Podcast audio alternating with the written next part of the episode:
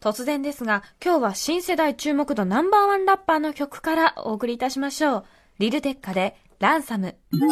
はい、えー、リルテッカランサムという曲をお聴きいただきました。これあの、この間ね、えっ、と、10月1日火曜日、渡辺志保さんの今聴くべきヒップホップのコーナーでも紹介した曲ですよね。そうなんです。このリルテッカなんとまだ17歳になったばかり。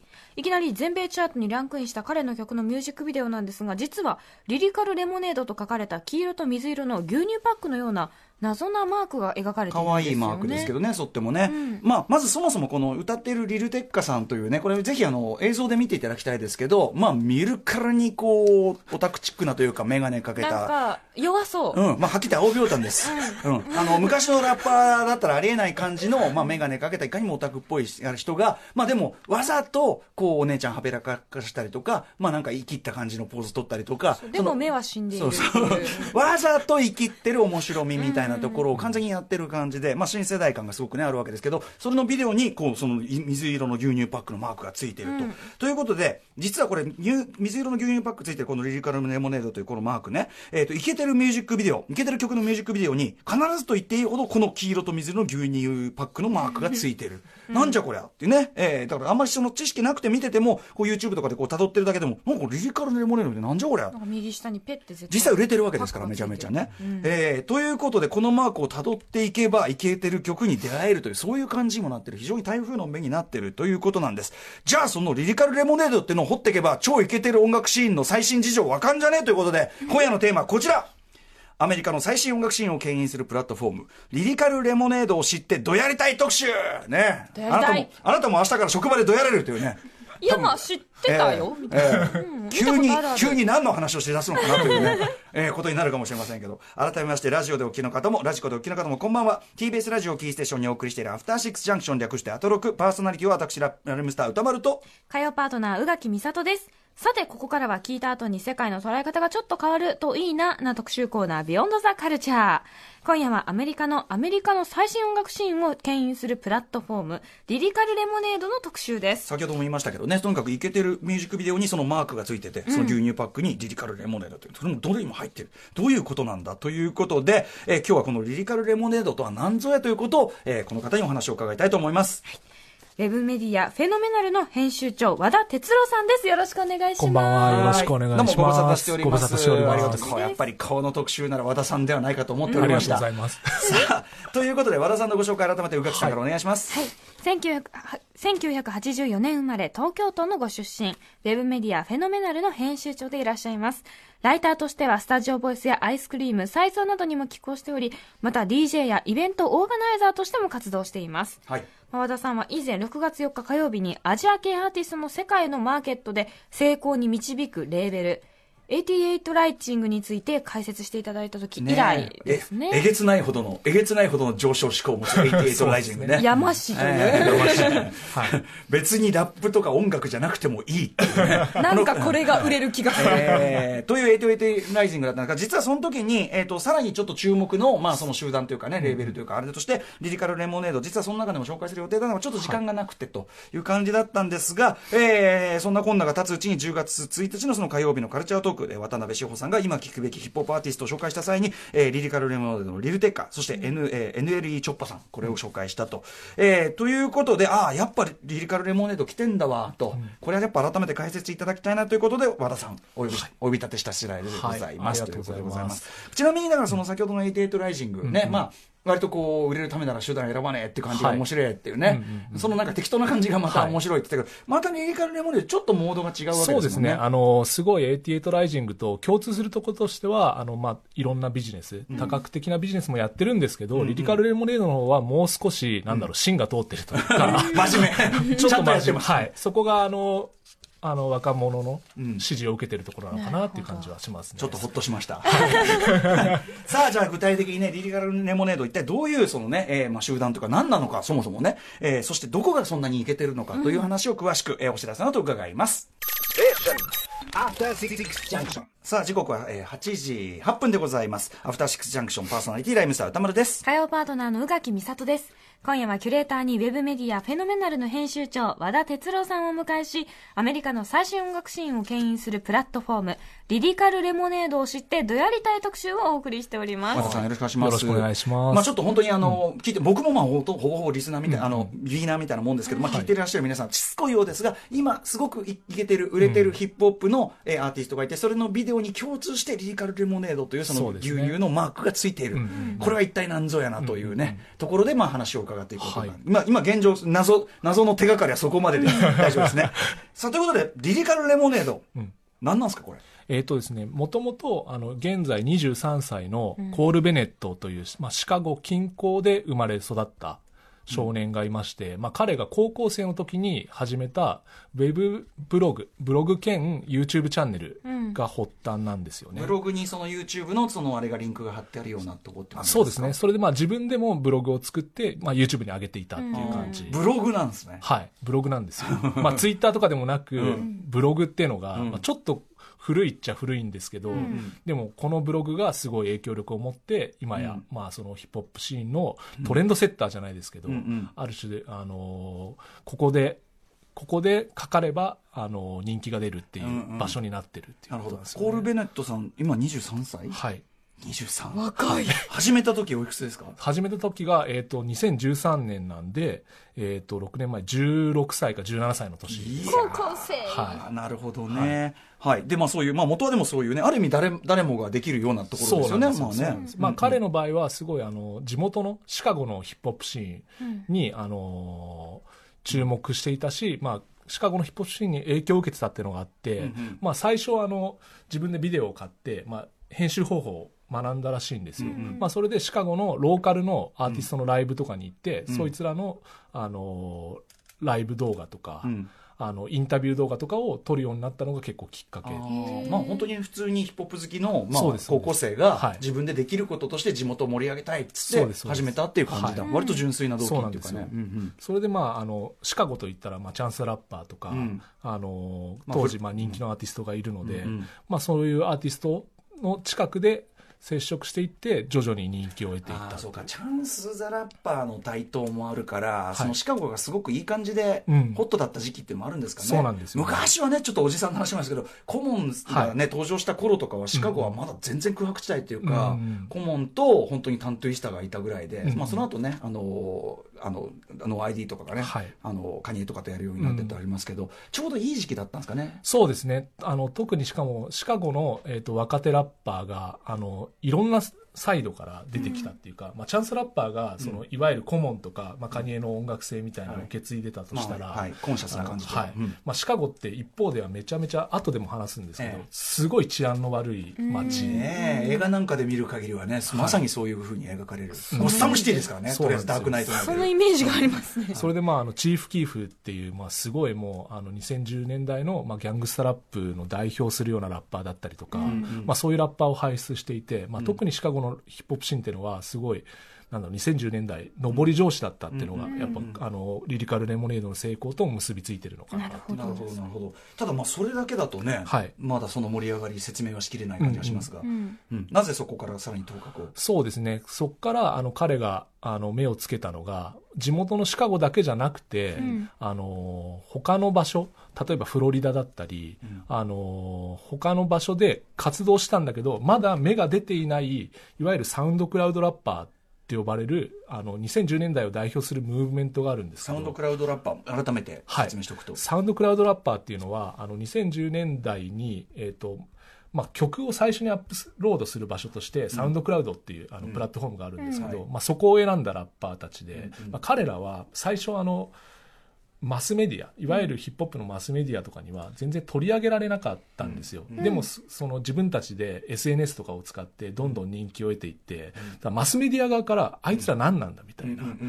じゃあこいつらサウンドクラウドラッパーって呼ぼうみたいな。ああちょっと別称的に。そうそうです別称なんですよ。なるほどね。はい、しかも彼らのラップってすごい下手くそというか、うんうん。全然リリシズム的なものに根付いてないんで、はいうんうんうん。だからそういう意味でも別称としてなるほどね。サウンドクラウドラップだったりマンブルラップマンブルね、まはい。もごもごもごもご言ってないってかかんねえよっていうね、そうですそうです、はい。うんそそういうラッパーにあのコール・ベネットはフォーカスしてミュージックビデオを撮り始めたんですよね、うんうんうんそれでそのシーンとともに大きくなっていったっていうのがやっぱりリリカル・レモネのと面白いですね、そのはい。既存のメディアとか、既存のそのそうなん音楽批評体系から漏れちゃった、もしくはそこがこうなんていうの、あんまり評価しなかったところっていうのを拾い上げて盛り上げたと。うん、だからこれってやっぱりアメリカのヒップホップシーンがめちゃめちゃ大きくて、うん。例えば今日本のヒップホップシーンも大きくなってますけど、ええ。やっぱり人気が出始めると、うんいろんなメディアがと一気に取り上げるんですけど、うん。ええアメリカは大きすぎて、えやっぱ既存のメディアだと分からないところがめちゃめちゃあるんです。よ、はいはい。そこをうまくキュレーションして、うん。あのフォー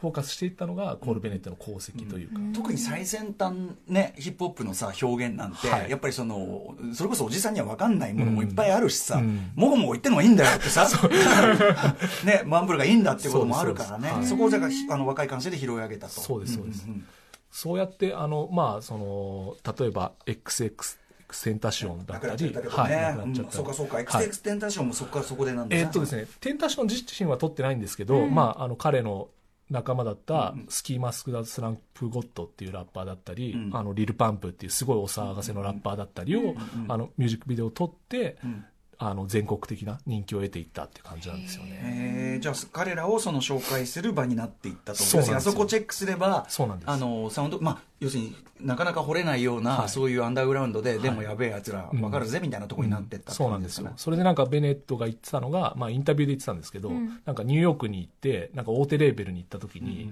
あの A&R とかに、お前のブログ見てるよみたいな。そそこで新しいやつらチェックしてるからよみたいなこと言われて、これで俺はちょっとなんだろう、勝ったじゃないけどすごい嬉しかったみたいな、もうそこのテイストが多分間違ってなかったっていう、うんうんうんなるほどね。このプ子がいいなって思った子のミュージックビデオを勝手に作ってるってことですか？まあ、あの、アーテティストとちゃんと接触してうん。撮ってたってことなんですけど、あなるほど。はい。ただ最初はそうなんですよ。でもさやっぱそのね彼がそのコール・ベネットさんの要するに最初は金儲けしようとしてたわけでもなくてそうなんですよ。情熱だけでそうなんですよ。ここまで来てるのがなんかすごく熱いね、すごいピュアな感じだからこそじゃあいいずっとこう筋が通ってるというか。そうなんですよね、それがあの今も、まあ、今は本当に大成功してるんですけど、それが変わってないっていうのが彼の良さというか。スタンス、がね、後ほどもね、ぶれない男、こう、コール・ベネットってね、はい。あたりがね、なるほど。えーで、まあ、だんだん名前を挙げていった。ちなみに、その彼の映像スタイルとか動画の、はい。その、そういう、こう、スタイル的なうん。特徴とかあるんですか、あの彼がまあすごい人気になったのが、まあ、この後かけるんですけど、フェイマスデックスの「ヒット M with It」っていう曲があって、まあ、それとかで用い始めたのが実写の中にアニメーション、手書きのアニメーションを入れるっていうさっきのスタイル、、さっきのランサムのビデオもね、そうでしたね。あれをあの彼は別に彼がイノベーターってわけじゃないんですけど、うんうんうん。マック・ミラーコー・マック・ミラーのミュージックビデオで使われてた「うん。ウェルカム・トゥ・アメリカ」っていうミュージックビデオで使われてたそのスタイルを、うん。これだと思ったらしくて、うんうん今の若手ラッパーのそういうなんだろうカラフルなスタイルとかを表現するにはただ実写だけじゃなくてこうそういうアニメーションとかを入れるべきだっていうふうに気づ直感的に気づいたらしくて、うんうんまあ、そのスタイルを入れてからぐっとやっぱリリカル・レモネードのミュージックビデオって伸びるようになったんですよ、確かに手法としてはね別に他にやってる人もいることなんだけど、うん。それがこう時代の感覚でこのスタイルが今なんだって打ち出したことで、そうなんです。で面白いですね、はい、しかもなんかあの最初はコール・ベネットもちろんインディペンデントでやってたので、予算もなかったっていうのもあって予算がない中でどうやってクリエイティビティ発揮するかって考えて、じゃああの実写簡単に撮れる実写を撮って、うんそこにアニメーションを入れよう、まあ多分そういうソフトがあるんですよね。はい多で分ある簡単にできちゃうやつがきっとあるんだよ、うん。だからそういう意味では誰でもアクセスできることを使っているんだけど、うん。ってことですよね、はい。あのフォーマットも全部そうだけどそうなんです。誰でもそうシンプルなんですよ、だから最初にビッグバジェット大きな予算があるわけとかじゃなくて、うんうんあの誰でもできることなんだけど、ん。なんかそれを突き詰めてやることで、うん。一大。いやーいいね。これ僕ヒップホップのすごいロマンを感じるとこう、うん。イズムの、あるものを使って誰でも手に取れるものを使って超クリエイティブなことをやる。かっこいい、超かっこいい！かっこいい。かっこいい！コルベレットかっこいい、うん。そうなんですよ、うんそれでまあ実際あの今 YouTube のチャンネルの登録者数がもう1100万人、おー。これもあの、すごいですね。バイスってまああのうんうん。報道のチャンネルがあるじゃないですか、ええええとほぼ同じ数。なるほどね。もう一人一人メディア。一人メディア、うんうんそれを見て皆さんあ次これ来るんだとか見てんですね、でしでも紹介者でありしあの紹介者であるととメディアであると同時にその一個一個メあのビデオは作ってるわけだからそうなんですよね。クリエイターでもあるっていうそうなんかですよね。そのちゃんとこうクリエイターとしてのこうなんていうのかな矢面というかさそういうところにも立ってるわけだから、そうなんですよねすげえことですよこれは。ちゃんと責任も取ってるというねか。ね、うんすげえことです。かっこいい。さあ、ということで、ね先ほどのじゃあ、その、えっ、と、スタイルを確立した曲ですかね。ははいい。皆さん、まあ、あの、機会あったら YouTube などで映像などもセットで見るとよろしいんじゃないでしょうか。はいじゃあ、曲紹介お願いします。じゃあ、えっ、と、リリカルレモネードの、えっ、と、注目を集めるきっかけになった、フェイマスデックスのヒット M with It です。どうぞ。はい、えー、お聞きいただいているのは、フェイマスデックスで、 Hit 'Em Wi、Hit 'Em With It かな。はい、でございます。ということで、まあ、ビデオを今ね、こう、YouTube に流れてる、そのね、あと、コール悪いやつじゃないな、この子。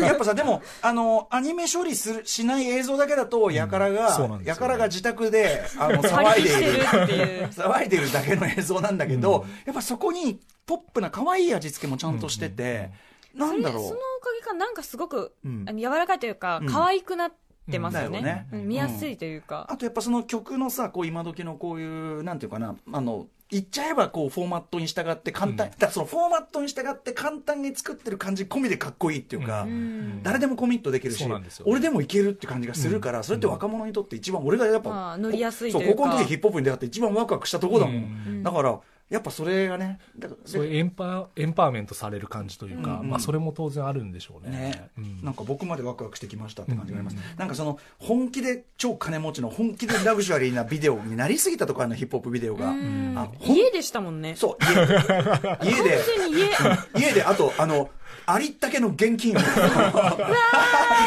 持っていたありったけの現金をこうやってやって、あのバカ バカ面でこうやってる変顔を作ってる。超面白いんだよ。悪いやつじゃないんだろう。ながすごい伝わってくる感じでした。でもなんかやっぱそこを時代の感覚としてうん。こうパッケージングするコール・ベネット君の、なんていうかセンス、ん。まとめセンスというか、うん。デザインセンスも含めて。い、やもう何者うん、なんかいけてんなって感じがしますね、うん。はいコール・ベネット一体何者っていうところを改めて、まあ、あの前回僕が出させていただいた時に、まあ、88ライジングのショーン宮代を紹介してもらったんですけど、はい。まあ、ショーンがあの、まあ、どちらかというと山師的なというか、あのなん何でも時代の空気に合わせてやっていくような人だったら、まあ、コール・ベネットはそのいろんなフォーマットは使うんですけど、うんうん。あの押すものはしっかり最後まで押すというか、うんうん。まあ、そのサウンドクラウドラッパーだったり、うんあのーをずっと押し続ける。例えば、あのミュージックビデオのディレクターとして売れたら、あのーまあ、ドレイクだったりケンドリック・ラマーとかと仕事したいとか、うんうん。やっぱり思ったりもするじゃないオファーもあるでしょうねはい絶対ね。絶対あると思うんですけど、でもなんかベネットが言ってたのはいや俺は自分のクリエイティビティをちゃんと持ちたいから、なんかそのなんていうんだろう。言われるだけの仕事はやりたくないみたいな、うんうんちゃんとあの一緒にあうん。のアーティストと一緒にあの作りたいものを作るから、うんうん。俺はなんかその世代的にもうんうん。一緒のサウンドクラウドラッパーとやり続けるしっていうことを言ってて、うんうんうんだこういうなんかブレなさみたいなところが、あの面白いところで、あとやっぱ若いさ、持たざるアーティストがさっきみたいなスタイルでやるからいいんでさ、そうなんですよあんなのさ、カニエとかがやっても可愛くねえよ、だそう。なんですようん。そう。なんかやっぱり多分あのああいうスタンスうん。のアーティストとやるからこそああいうなんだろう初期衝動的な演出でも入るっていうか、うん。間違いない。はい、いやらしく見えちゃいますもんね、多分ドレイクとかがやったら、うん。そうそうそうそう。でもちゃんと分かってるわけねそこはね。そうなんですよね。うん。だからそのビジネス化しようと思えばいくらでも巨万の富を一気にできる立場なんだよね、そうなんですよ。だってその何？1100万人いたらさ。そうなんですよ。それ売っただけでも全然ね。いやもう実際、えー、とすごい高額のオファーも来ていて、ん。あのこの間インタビューで言ってたのが、まあ、30億円でブログを売ってほしいみたいな。笑っちゃった30億円。でも断ったって言ってまうした、やっぱ芯がしっかりしてますね。絶対宮代は売ると思う。ね。売って別の事業に投資してね。絶対売ると思う。別にそれが悪いとかではなくて。まあでも、まあそれもね、かうん。あの、うん。一つのね。はいスタイルだけど、うん。なんかやっぱコール・ベネットさんやっぱ一貫したスタンスがなんか好ましいですな、はい、それでまあ他にもぶれないエピソードがありまして、うん。はい。まあ、あのシカゴのあの大先輩カニエ・ウエストと仕事をする機会があったんですよ、うん。この後かける曲で YNW メリーっていうあの若いラッパーの曲に、うんうん。まあ、カニエがフューチャリングで参加してて、うんまあ、そのミュージックビデオをあのコール・ベネットが撮るってことになって、うんまあ、ココール・ベネットとしてはカニエはやっぱ同郷の大先輩で憧れの人なんですけど、うんうん。でカニエってやっぱ無茶ぶりの人なんで、ええ。あのミュージックビデオが完パケする前日に、ええ。あのこあのカラフルなミュージックビデオだったのに、うんうんうん。これをモノクロに全部変えてほしいみたいなうんうんうんうん無茶ぶりを言って電話してきたらしいんですよ、うんうんでもなんかコール・ベネットはメリーにとってこのビデオはマジで大事だから、それメリーってのはカラフルなラッパーなんだ、ね緑と青がすごいメリーのテーマカラーでみたいな、カニエ分かってくれと、おそしたらなんかカニエもなんかカニエってそういう時に、うんうん。あの断って結構ひどいことしたりするんですけど、うんうんうんうん。例えばこちらに出ないって言ったりとか。はいはいはいはい。でもコール・ベネットのこと分かったっつって、お前のやりたいようにやれよみたいな感じで、カニエすら説得させてすごカニエを、カニエをすらい。すごい。何がすごいのかすごいですね。全方面的にすごい。えーでも素敵ですね。そうなんですよいいいい話、いいうん話。ちゃんとあの、アーティストを守るというか、うん誰のために作るかってことですもそうなんですね。ね、はい、どんどん好きになっちゃうな、こね、なんか、え、めっちゃ応援したい。れ。ね。うんうん。それまあゆあのテッドトークにも出て、まああのプレプレゼンこうはい。ね。あ、の本当だ。リリカルレモネードのマークが。テッド出てんだ。そうなんですよね。だからこういうところにも出てるっていうのがその信頼感。のこうやってこれが見るとこの若はい。この男です。若者。若くてやっぱりちょっとこう、なんていうかな、おラッパータイプっていうよりは、全然もう違う、ね、インテリタイプはいっていうかそうですね感じですね。へーテッドでは何話したんですか、ちなみに。テッドではそのアーティスあのアーティストを支える人として、まあ、どういうことができるかみたいなそういうところをあの語ったっていうことで、はいなるほどね。ちょっとそのテッドもな、今度見てみよう。ね、見てみたくなりました。うんあれ、ちなみに、ベネット君はこれは人種的には白人ですあ、はいそうなのね。はいはあ、なるほどね。はい、いいですね。なんかね、いよいよね。はい。えー、そんな感じで、えっ、と、まあ、ぶれない姿勢もあってっていうことですかね。はい。うーん。はい。まあ、その凄さっていうのは、じゃあ、ちょっとじゃあ曲いきます？一発。かけますかうん。ここらあたりで。ちょっとお話も引き続き聞くけど。はいジュースワールドいく？はいジュースワールドいきましょうか、じゃあ曲紹介お願いします。はいじゃあジュースワールドで Lucid Dreams を聞いてくださいどうぞはい、えー、ジュースワールドで、 Lucid Dream というね、はい。 Dreams という曲を聴いていただいてます。はい。もう一聴して、え、これスティングじゃね？っていう。スティングの「 Shape of My Heart」をん。あのサンプリングしていてうんうんうんもともとサウンドクラウドでアップロードされた曲で、うんうん。正規リリースするつもりもなかったので、まあ、ダマでサンプリングし。ちゃって売る売り物じゃないからいいやっていう。はい。お伝えせずに作ってそうなんですね。その後、まああの正規リリースめちゃめちゃヒットしたんで正規リリースすることになって、スティングに訴えられてこの曲の権利は9対1でスティングが持ってるってでもね、91で済んでいいよ、その そのいきさつ。ね。いや、ダメでしょ、それ。出していいことになってよかったですよね。うんだから、許可してくれただけスティングは理解あると思う。そうですねしかもこれだって、ルシード・ドリームスってこれ、ドラッグの歌ですよね、はい明らかに。まあ、ね。わ若手ラッパーなので、ね、まあそこはね、そうなんです。そういうもんだということで。はい。うん、だから、だからスティングも、だからもう、もう91でいいよっつってもうことなんでしょうけど。でもこの曲の権利だけでもうスティングはもう1億円以上1年で稼いでるそうそんぐらいこうこの曲自体が売れてるっていうことなんだね、なるほどね。でもまあそういうさなんかさそのなんていうの？最初は売り物じゃないつもりで、まあこれでいいやみたいに出しちゃう感じも、こう若い力っていうかねそうですね。若い勢いって感じで、はいらしいですね、はいさあということで、まあ、これもじゃあ、えっとあれなんですねリリカルレモネードのはい。紹介というかね、ビデオで作ったってことですね、でえっとそうリリカルレモネードレーベルじゃないんだよね。そうなんですよ。そこをちょっと確認しておきたい、はい、88ライジングはあの例えばリッチ・ブライアンだったりハイヤーブラザーズがレーベルとして所属してるんですけど、別にあのリリカル・レモネードがあのに所属アーティストがいるわけじゃないんです、あくまでミュージックビデオのチャンネルとしてあって、好きなだからコール・ベネットが仕事をしたい若手だったり、うんうん。をただミュージックビデオを出してあげてるっていう感じなので、あの特に音源で収入を得てるとかではないんです。それはアーティストに行くわけだから、はい。だからコール・ベネットさんって、まあ、もちろん YouTube ね、そんだけ視聴者いればもちろんそれはお金入るでしょう、そうなんそれは全然あるでしょうけど、その部分で、だからその回転数が何回とか、そこ、あ、回転数はあれだけど、その曲そのものの収益とは関係ないはいっていうことだね。関係ないんです。よはい、そこも面白いですね。はい、でなんか今後も別にレーベルとしてやっていくつもりはないよ。だから自由に俺の好きな人を紹介したいっていうことなんだよね。じゃあ、ある種、YouTuber? えっ、と、YouTuber、まあ、見え方的にはもしかしたら YouTuber とは近いんですけど、でももう少し、あの、具体的なこともやっていて、まあ、それがイベントを、あの、はいやっているんですよね。フェスをっておっしゃってましたね。はいはい地元シカゴでこれやってるんですか？そうなんですよ。それでまあ、さっきもあの、シカゴ治安が悪いって言ってましたけど、うんうんあの、シカゴで2017年頃は、あの、もう音楽イベント、特にヒップホップのライブはできなかったらしいんですよ。危なすぎて治安が悪すぎて。うんあの、やっても、あの、銃を客とかが発砲したりして。怖いなぁ。あと入り口の銃チェックとか切りねえからみたいな。そう、そうなんですよ。で、まあ、あの、全然フェスとかイベントができないうんうん。っていう状況に、コール・ベネットは、いいや、もうでもシカゴを音楽の街にしたい。アーティストはしっかりいるし。もともとはだってね、はいシカゴ。ウィンディーシティと言われて、まあソウルとかもね、盛んじゃないですか。ソウルもそうだし、もうはいハウスもそうだし、ね。うんでも、あの、全然やっぱり音楽で希望を持てない。特にシカゴで成功しても、チーフ・キーフとかも今 LA に移ったり。もうどっか出ていっちゃうんですね。はいそうなんですよ地元還元しないと。はいうんだでも地元をやっぱり LA みたいな街にしたいって思ったらしくて、まあそのサマースマッシュっていうフェスを2017年、18年、2019年と開催していて、2018年が1日で1万人、で2019年が2日でそれぞれ2万人ずつ、おー倍々ゲーム。はい。すごい。で来年2020年は3日間開催するっていううんうん話で、うん。まあ、あのシカゴをやっぱりその音楽のハブにしたいっていうのと、まあ、子供たちに夢を与えたいっうんうん。ていうことをコールベネットさんは言ってまして、これでもその言うはやっしですけど、現に治安が悪いところで、そうそうなんですよ大変でしょうよ。しかもそんな人数がそうなんですよ、はい。うん。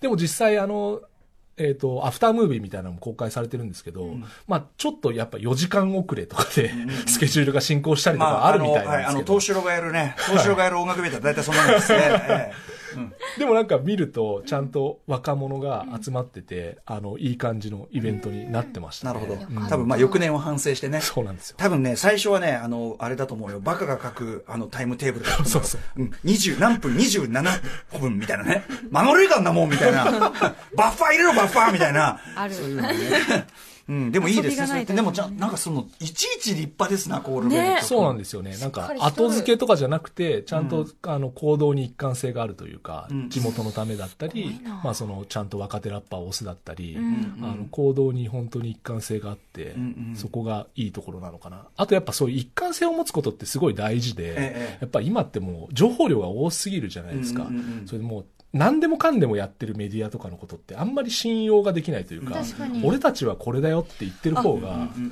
ブランドとして成立しやすいっていうのは、それは88ライジングも同じだと思うんですけど、うん俺たちはアジアだから。うんうんうんうん。だからコール・ベネットの場合は若手ラッパー、サウンドクラウドラッパーを俺はやるからっていうことがやっぱ、得意分野っていうのを作ってみたいなね。うんそこに人が集まりやすいっていうのはあるのかなと思いますね。はい。まあ、でもなんかとにかく真面目な人なんだろうな。うんしっかりしてる。うんでも一方でそのビジネス展開で、はいえっと、グッズとかも、そうなんですよ。こんなこれ欲しいもん。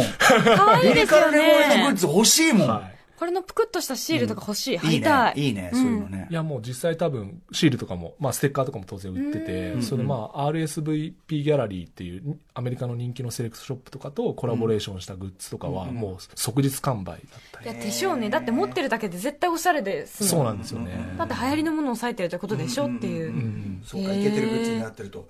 あと、ガチでレモネードを売っているという。そうなんですよ。最近あの、まあ結構アメリカのラッパーって、あの、飲料ビジネスあの、かつてね、ちじゃないですか。50がさ、グラスをね、はい。やりましたもんね、一時期ね。まあ JG もワインブランド持ってたりとか。そう何飲料は儲かんだ飲料めちゃめちゃ儲かるらしくて。なんなんかちょっとあんまり深掘りはしたくないけど、ね、原価がなんとかとか。そう。いう。そうあんまり考えたくないあたりだけど、うん、まあイメージだもんね、はい。で、まあ実際でも、あの、そこも一貫してレモネードを作っちゃうっていうのが、やっぱ彼らしいところで。そうですね。はいそこで他のものじゃなくて、レモネードだったらなんか笑っちゃうし。美味しいんだろうな飲んじゃうし。美味しく感じるんでしょうね結構缶も可愛くて、んうん。はい、今日本当は買ってこようと思ったんですけど、ちょっと配送期間がそりゃそう合わなくて。そりゃそうだ。ダメでした。ありがとうございます。お気遣いありがとうございます。すい。うん、じゃあ、えっと、続いてもう一曲いきましょうか。はい。うん。じゃあさっきあの、まあ、カニエ・ウエストとのエピソード出しましたけど、まあそのはい、YNW メリーのミックスドパーソナリティっていう曲を聴いてください。はい、えー、YNW メリー、ミックストパーソナリティフィーチャリングカニエ・ウエストを聴いていただいております。先ほどね、カニエ・ウエストが、えー直前になって気ま、何の気まぐれか、全部白黒にしようといったビデオ、でもイメージカラーは、えっ、とね、あのメリックの緑と、はい。まあ実際ビデオもね、あの、下のその人工芝なのかな、芝とかも含めて緑でね、完全に統一してて、これをモノクロにしろっていうのは、言いがかりですよね、それはちょっと無茶な話。ねえバカかっていうね。まあ、カニはカニエでね、なんか頭金髪にして、なんか、チャラついてますね。なんか、いつになくやっぱ若者と絡んでチャラついているカニエが見れるというね。うん、これもいいですね。勢いを感じます。はいはい。さあ、ということで、えー、まあ、ここまでね、あの、リカルメモでどんだけすごいかいろいろ聞いてきましたが、ポンポンポンポン、じゃあ曲、聞いていきましょうかね。はい曲、一一曲あたりが短いっていうか、そういうの辺も特徴ですかね。そうなんですよね。これはなん、な、いろんな説があるんですけど、まあそのサウンドクラウドラッパーの曲って、まあ、パンクとかとも比較されるというか、うんうんうん。まあすごい初期衝動的にうん。パンク的なエネルギーをええ。込めてるから短いっていうのと、うんうんあとなんか、これは日本のそういう若い世代のラッパーに聞いたんですけど、うんうん長いと暴れられないじゃないですかって言ってて。体力が必要だから。うん。だから1分半ぐらいでどんどん俺らは暴れていきたいんですみたいなことを言ってて、でもそういそういうところと、まあしたりするようなね、はい。シーンもあったりするから、短期集中な。うん。あとまあビジネス的な側面で言うと、あの今 Spotify とか Apple Music で聞くのが一般化してるじゃないですか。ええ Spotify とか Apple Music って曲の、あ回の転数。回転数をどこでカウントしてるかって言ったらええ。最初の何十秒みたいな、そこで聞かれると1回転になるんですよ。その後はスキップしても1再生になるんで、うんうんうんうんだから短くて最初にインパクトがある曲の方があの、し視聴者も言ってたけど、イントイントロがね、そうなんですインパクトあるやつが流行ってるっていう。はいまあ、昔からそうだっちゃそうだけど、そうん、昔からそうだっちゃそうだけど、よりそより。顕著になってるというか、うん A&R とかは多分そういうこと考えてるのかなみたいなところはあります。ね、でもいいですよね。1番書いて終わりだったらこれ楽だなと思って。そうそうそう、そうなんです。ワンバース、ワンフックが当たり前ですからね。ね、うん、それこそさそういうのを踏まえてこの間のあのクレちゃんのクレバーのアルバムが全部短くしたいっていうのも完全にそういうトレンドを受けての作りですからね。もうそういうふうにこう変わっていってるんですね。うん、さあんだばどんどん曲いきましょうか、はい、じゃあ次はあのリルモジーという、えー、とアーティストのノーティスドっていう曲を聴いてください。はい、これあきょちょっとどういう曲なのか先に。はい。リルモジーは、この人も、えっ、と、もろサウンドクラウドラッパーで、もともとサウンドクラウド上で曲を上げてて、うん。えっ、と、この Noticedの前に、 Pull Upっていう曲を出したら、一気にミュージックビデオが、これはコールベネットじゃないんですけど、2500万回ぐらい見られて、えー。じゃあもともと人気がラッパーとしてそこそこブレイク仕掛けてた、はい、そうですね。それで、あの、満を持してコールベネットに頼んで、ん。あの、この Noticedが大ブレイク。ラッパーとしてのこうタイプというかどういうことを歌ってる人とか。そうですね。えっと、まあ、あの、言ってること自体は、サウンドクラウドラッパーって、すごい、あの、くだらないというか、まあ誰でも言えることだったりするんですけど、うんうんうんまあ、リルモジーも、あの、さっきの YNW メリーも、ん。あの、メロディックなフローっていうのが特徴的でうんうんはいはい、まあ、シンガーなのかラッパーなのか、今ねもうね。はい、もう、オートチューン使って、んうん。そこの中間のアーティストっていうのが特徴的かなっていう感じですかね。はい。じゃあ聴きましょうか。はい。リルモジーで Noticedです。はい、えーリル・モジー、はい。はい、 Noticedというね、はい。これビデオ見たらまた若い本当に子供のようまだまだ少年を残してる感じ。してましたもんうね。ん。だからそのマンブルラップとかサウンドクラウドラップのシーンって、リルなんとかってつくラッパーがめちゃめちゃ多いんですよ。リルが多いね。はい。本当にだから子供、いやもう実際若いから。ちっちゃいリトル。あちっちゃい。はい。うんもう、リル文字とかもそういうリル確かにリルラッパーの。文字感すごかった。うん。かわい。い。かわいいし、その、やっぱり、その、ぜ全世界のね、その若者とかだったら、やっぱりすごいコミットできるものだっていうか、うん。感じが近いんでしょうね。すごくするのはすごくわかりますね。うん。まあやっぱこれも、なんだろう、俺でもできるんじゃないかみたいな、うん。そういうところもあって。短ある種そのそうなんですよね。短ゆえのそのう AKB じゃないけど、ええ身近なアイドルじゃないけどなんというか、いやでもね、ポップミュージックの進化なんてそこなんですから、ロックだって、あ、これ別になんか難しい、このガーンってやればいいんじゃね？みたいな、そういうなんか、ある種の敷居の低さ、まあ、少なくともそう見えるっていうことは、ポップミュージックの、こうね、進化の時に必ず局面局面で出てくるあれだから、あの、めちゃめちゃ、まあ、それの最新バージョンっていうか感じがしますね。だから映像に関してもそうですよね。そうですねできるっちゃできる。そうなんですよ。でも、でもそこにセンス、だから誰でもアクセスできるものしか使ってないからセンスの差が出るんですよね。というのがね。はい。えー、続いて、バンバン曲いきましょうか、じゃあ続いてはあのフロリダのラッパーで、さっき言ったあの XX テンタションの盟友であるスキーマスク・ザ・スランプ・ゴッドというラッパーのキャッチ・ミ・アウトサイドっていう曲を聴いてほしいんですけど、うんこの曲も、えっ、と、この曲はもろミッシュ・エリオットの曲を、あの、サンプリングというか、そのまま使ってるんですよ、あビートジャック的な？はい、ビートジャック的な。それで最初はあの、えっ、と、本人のお墨付きもなかったんですけど、うんうんまあミッシー自身もツイッターで、うんこいついいねみたいな。うんうん私のビート使うなんてやるじゃないみたいな感じでお墨付きを得ているラッパーですね。まあ正直ラッパーとラッパーだったらそんなの嬉しいに決まってるもんね。そうですね、ううんん。しかも若い世代にやられてみたいなのうんどう考えても嬉しいわうんうんはい。はい。ということで、じゃあ、スキマスク・ザ・スランプ・コットで、キャッチ・ミー・アウトサイドを聞いてください。スキーマスク・ザ・スランプ・ゴッドで、えーキャッチ・ミー・アウトサイド。はい。かっけー。めちゃめちゃかっこいいですよね。うんかっけー。あの、オーケストラヒットバカー トラックバカーでも そのせ先祖返り的乱暴さもあって、すごいかっこいいと思いました。あと、ビデオももうさ、なんか、ねあの本当安いエフェクトを使っていて、見るからに安いんですけどそれが可愛くうん、キュートてキュート。だからその、ね、あの、お金かけるられるようになった時代のもいいけど、うん俺やっぱこの初期作すげえ好きだな。このてんこ盛り感かわいい。もうすっごいなんか。まだ本人も模索してる感じというか、帽子落として、あ、落としたっていう顔したとこがすごい好きでした。あとやっぱそのプリミティブな、はいその表現ならではのね、なんかワクワク感がすげえ溢れてる。そうですねおもちゃ箱みたいな感じですね。うんぐしゃぐしゃ作ってる本人たちがワクワクしてるのがすごい伝わってくるよ。うんうんすごく好きです。こういやってみようぜみたいなう。ん、なんか超なんかあのもなんかそのいけてるいけてるとは聞いてたし曲も聞いてたんだけど、うんなんか今日和田さんの解説とか聞いたら、んなんかすっげえファンになっちゃいましたやっぱし。そのなんかこう芯が通ってるところも含めてうんね、応援したくなる、うんとかその周りのそのなんかこの感じ全体がすごくいいなっていう感じがしました、うん。はい、今後ろに流れてるのはリルパンプの D ローズという曲を流しながら聴いておりますが、ちょっとお時間来てしまいまあ D, そう D ローズを聴きながらねあれしましょう。はい、ということで、まあ、締め的に言いますと、まあ、今後もこの彼らの動きっていうのはどうですか、やっぱり。いやもうやっぱり今もうなんだろう彼らからもう発信されるものが人気が出るっていうのがもう定式として根付いているので、うんうん。まあ絶対今後もそんなに勢いは落ちないし、コールベネットが多分一貫性を持ち続けてたら、絶対リリクレモネードは続いていくのかなっていう感じはします、コール・ベネットさんのそのセンスっていうのが時代とまあ一致しててそうですねっていうのが続く限りはだって彼はだってしかもねその彼のアンテナに引っかかる新しいものであれば何でもそれは取り込めるわけだから、うんあのある意味そういう意味では自由だし、ん。どこまで続くどこまでも続きうるよね。そうなんですよね。ヒップホップメディアなわけだからさ。そうなんですよ。だからうん。